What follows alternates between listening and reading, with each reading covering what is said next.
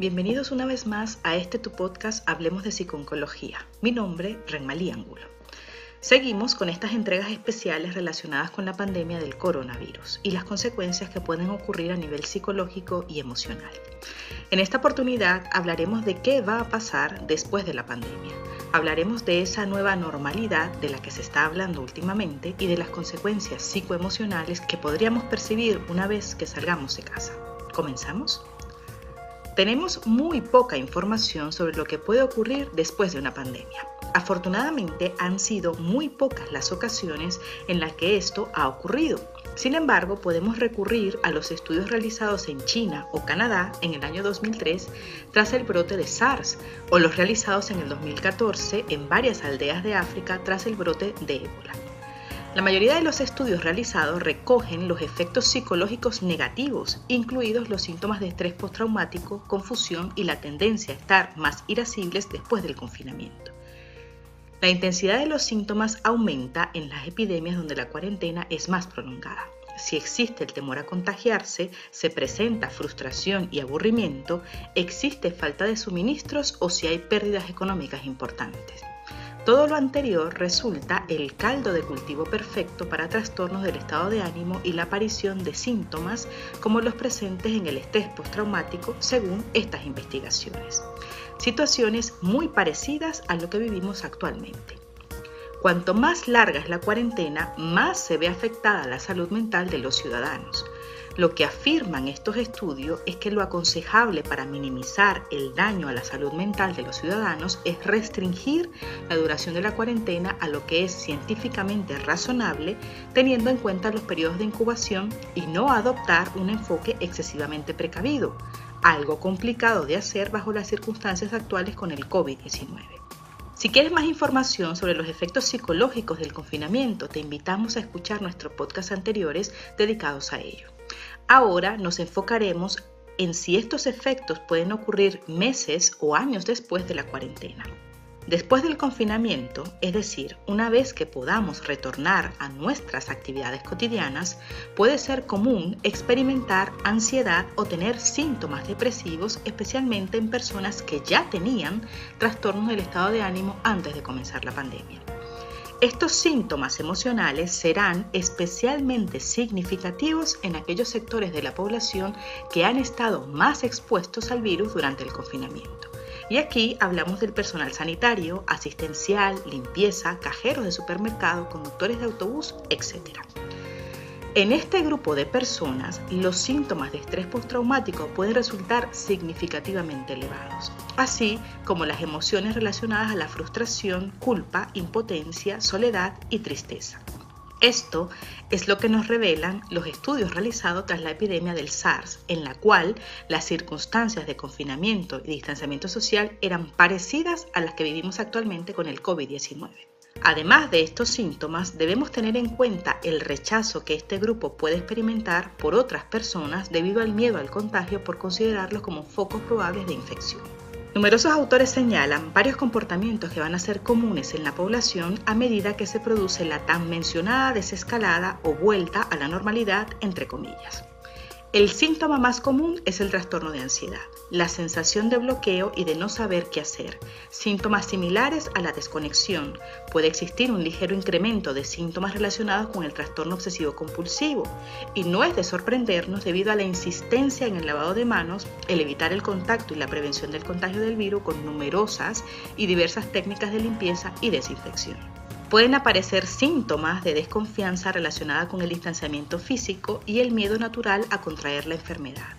Esto puede llevar a conductas de evitación, a salir a la calle o a enfrentarse en definitiva a un enemigo invisible, en este caso el virus. Si bien es cierto que el ser humano es capaz de adaptarse a distintas circunstancias, esto no resulta sencillo al comienzo. Ya habrán escuchado las múltiples metáforas sobre la zona de confort y lo difícil que puede ser salir de ella. Los cambios, las crisis y las situaciones complejas siempre generan estrés y movilizaciones a nivel emocional, por lo que no debería sorprendernos que salir de este proceso de confinamiento y de incertidumbre en el que vivimos actualmente puede generar un aumento del estrés y de los síntomas ansiosos. Volver a las rutinas puede que no nos sea demasiado complejo. Lo que sí puede resultar más complicado es cambiar las costumbres de ocio y de vida social. Al comienzo puede sernos muy difícil relajarnos y evitar tener miedo de posibles contagios, especialmente si el retorno a la vida cotidiana viene cargado de nuevas normas de conductas como el uso de mascarillas o guantes, o el mantenimiento de la distancia de seguridad. Lo importante es recordar que se trata de una situación temporal y que pasará. Tratar de mantener la calma y seguir las normas indicadas por los diferentes organismos públicos. Y lo más importante, tener paciencia. Intenta evitar la angustia y la ansiedad que puede estar asociada a la percepción de peligro a través de la distracción, la meditación, el ocio o la reestructuración de nuestros pensamientos negativos. Según varios expertos, hay 3 pilares de prevención que se mantendrán por mucho tiempo. La higiene de manos será fundamental en este entorno colonizado ahora por el virus. Esto es una ventaja porque ya sabemos que la cepa es sensible al jabón, algo que afortunadamente la mayoría tenemos en casa y es fácil de usar. El segundo es el distanciamiento social, o mejor dicho, el distanciamiento físico, el que nos obligará a permanecer a más de 1 metro de distancia de otras personas. Este parámetro puede ser el más difícil de entender, siendo el ser humano un ser social y la cultura latina más táctil por naturaleza. Las costumbres y los rituales sociales que normalmente realizamos al interactuar con otras personas pueden resultarnos difíciles de romper, causando en muchas ocasiones una sobrecarga de estrés, preocupación y miedo. Sin embargo, lo importante es recordar que se trata de una medida de seguridad, especialmente en lugares cerrados, donde una gota de saliva puede transportar millones de partículas virulentas. En este sentido, el uso de mascarillas se convertiría en un freno epidemiológico muy bueno y un signo visual que ayudaría a concienciarnos. Y el tercer pilar del que hablan los profesionales es el confinamiento, haciendo referencia al hecho de que se deberán mantener algunas restricciones de movimiento para controlar la pandemia. Tenemos que hacernos a la idea de que a la normalidad no vamos a volver. La vida como la conocíamos ha cambiado y durante un tiempo tendremos que cambiar nuestros hábitos de vida.